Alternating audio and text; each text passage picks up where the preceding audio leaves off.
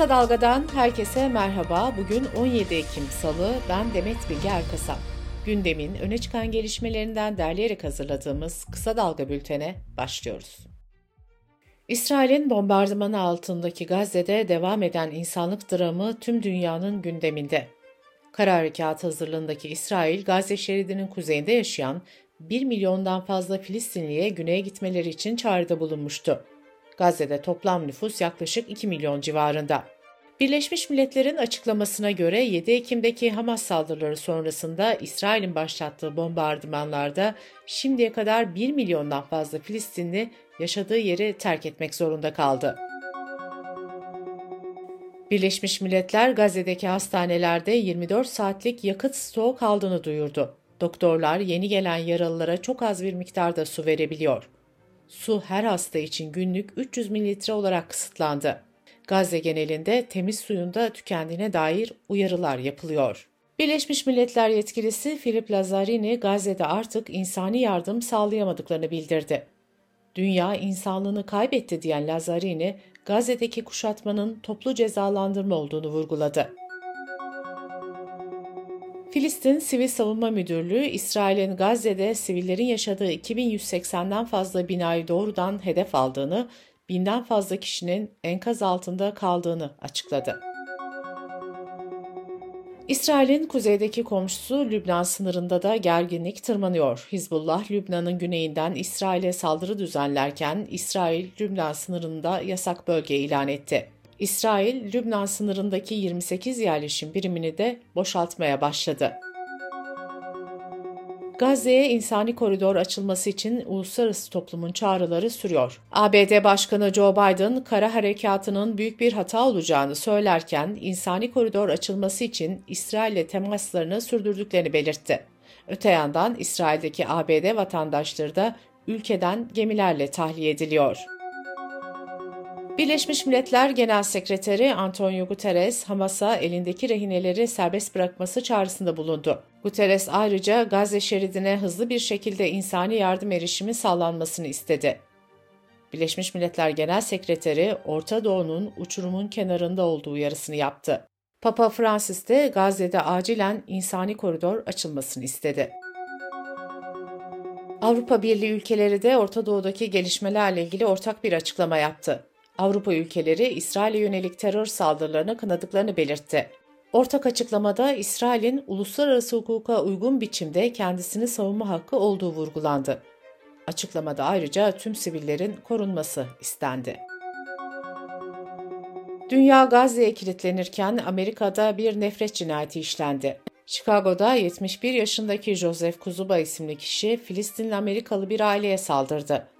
26 yerinden bıçaklanan 6 yaşındaki çocuk hayatını kaybetti, annesi yaralandı. ABD Başkanı Biden, Amerikalıların bir araya gelerek İslamofobi ve her türlü nefrete karşı çıkması gerektiğini söyledi. Biden, nefret karşısında sessiz kalmayacağım ifadesini kullandı. Türkiye gündemindeki gelişmelerle bültenimize devam ediyoruz. Siyasetin gündeminde yaklaşan yerel seçimlere dair kulis haberleri ve CHP kurultayı var. Olan kongresinden sonra yerel seçim çalışmalarına başlayan AKP'nin büyük şehirlerde izleyeceği strateji belli olmaya başladı. Milliyet'in haberine göre AKP geçen yaz 81 kentte 350'ye yakın anket yaptı. Anket sonuçlarına göre AKP'nin İstanbul'da yapacağı seçim kampanyasının önceliğini ulaşım ve kentsel dönüşüm çalışmaları oluşturacak. Ankara'da ise altyapı ve sokak hayvanları sorunlarının çözümüne odaklanılacak. Ana muhalefet partisi CHP ise 4-5 Kasım'da yapacağı kurultaya hazırlanıyor. CHP lideri Kemal Kılıçdaroğlu, kim kongreden sonra parti aleyhine konuşursa onu partiden ayıracağım demişti. Bu sözlere Genel Başkan aday adayı Özgür Özel'den tepki geldi. Özel şunları söyledi. Daha yapılmamış kurultaydan kurultay sonrası kapı önüne koymaları değil, baba evinin kapılarını açmayı vaat ediyorum.''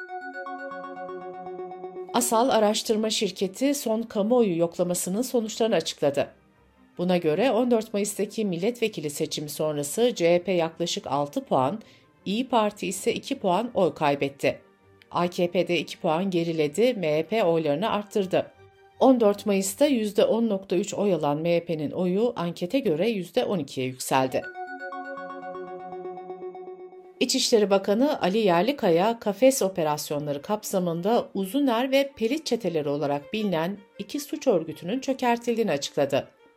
Uzuner çetesi soruşturması kapsamında 8 şüpheliye ait 153 banka hesabına mahkemece el konuldu. Kısa Dalga Bülten'de sırada ekonomi haberleri var. Birleşik Metal İş Sendikası açlık ve yoksulluk sınırı araştırmasının sonuçlarını açıkladı. Eylül ayında açlık sınırı 12.632 lira, yoksulluk sınırı ise 43.620 lira oldu.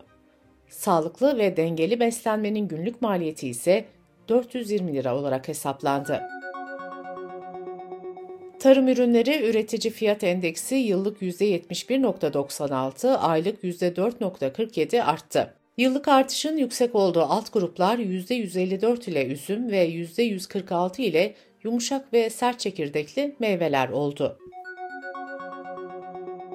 Küresel gıda fiyatları düşüş eğiliminde olmasına rağmen Türkiye'de gıda fiyatları 36 aydan bu yana sürekli artıyor. Dünya Bankası'nın raporuna göre yıllık reel gıda enflasyonun en yüksek olduğu dördüncü ülke Türkiye. Rapora göre Türkiye'de yıllık reel gıda enflasyonu %15 oldu.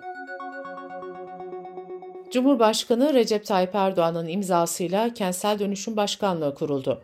Başkanlığa 2665 kadro tahsis edildi. Çevre ve Şehircilik Bakanı Mehmet Özsaseki, başkanlığın altında 3 genel müdürlük olacağını, bunlardan birinin sadece İstanbul'u, diğerinin Türkiye'yi takip edeceğini söyledi. Üçüncü genel müdürlükte kaynak oluşturacak.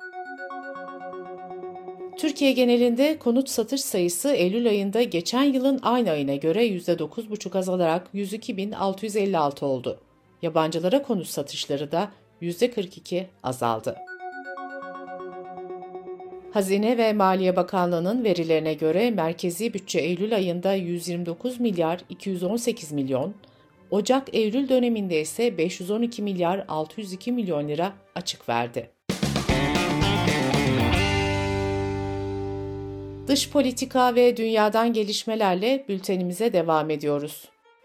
Yunanistan'da geçen pazar günü yapılan yerel seçimlerin birinci turundan iktidardaki muhafazakar Yeni Demokrasi Partisi birinci çıkmıştı. Yerel seçimlerin pazar günü yapılan ikinci turunda ise iktidar partisi tam bir hayal kırıklığı yaşadı. Gazete Duvar'ın haberine göre Yeni Demokrasi Partisi başta Atina olmak üzere birçok noktada oy kaybetti. Sonuçlar Yunanistan'da uzun yıllar boyunca iktidarda kalan PASOK'un yeniden güçlenmeye başladığını gösteriyor. Haziran ayında oylarını neredeyse ikiye katlayan parti, ülkenin birçok noktasında seçim başarısı elde etti. Polonya'da ise yaklaşık 30 milyon seçmenin sandığa gittiği genel seçimden muhalefet zaferle çıktı. Polonya'da iki dönemdir iktidarda olan sağ popülist Hukuk ve Adalet Partisi mecliste çoğunluğu sağlayacak sandalye sayısına ulaşamadı. Resmi olmayan sonuçlara göre merkez sağdaki Avrupa Birliği yanlısı muhalefet partileri hükümet kurabiliyor. Eski adı Twitter olan X platformuna bir ceza da Avustralya'dan geldi. Çocuk istismarla ilgili bir soruşturmada işbirliği yapmadığı gerekçesiyle X platformu 386 bin dolar para cezasına çarptırıldı. BioNTech ve Pfizer firmaları COVID-19 aşılarının satışı düştüğü için bu yılın 3. çeyreğinde 900 milyon euro zarar edeceğini duyurdu. Bültenimizi kısa dalgadan bir öneriyle bitiriyoruz. Özge Mumcu Aybars'ın bisikletiyle dünyayı gezen Gürkan Genç'le yaptığı keyifli sohbeti kısa dalga.net adresimizden ve podcast platformlarından dinleyebilirsiniz.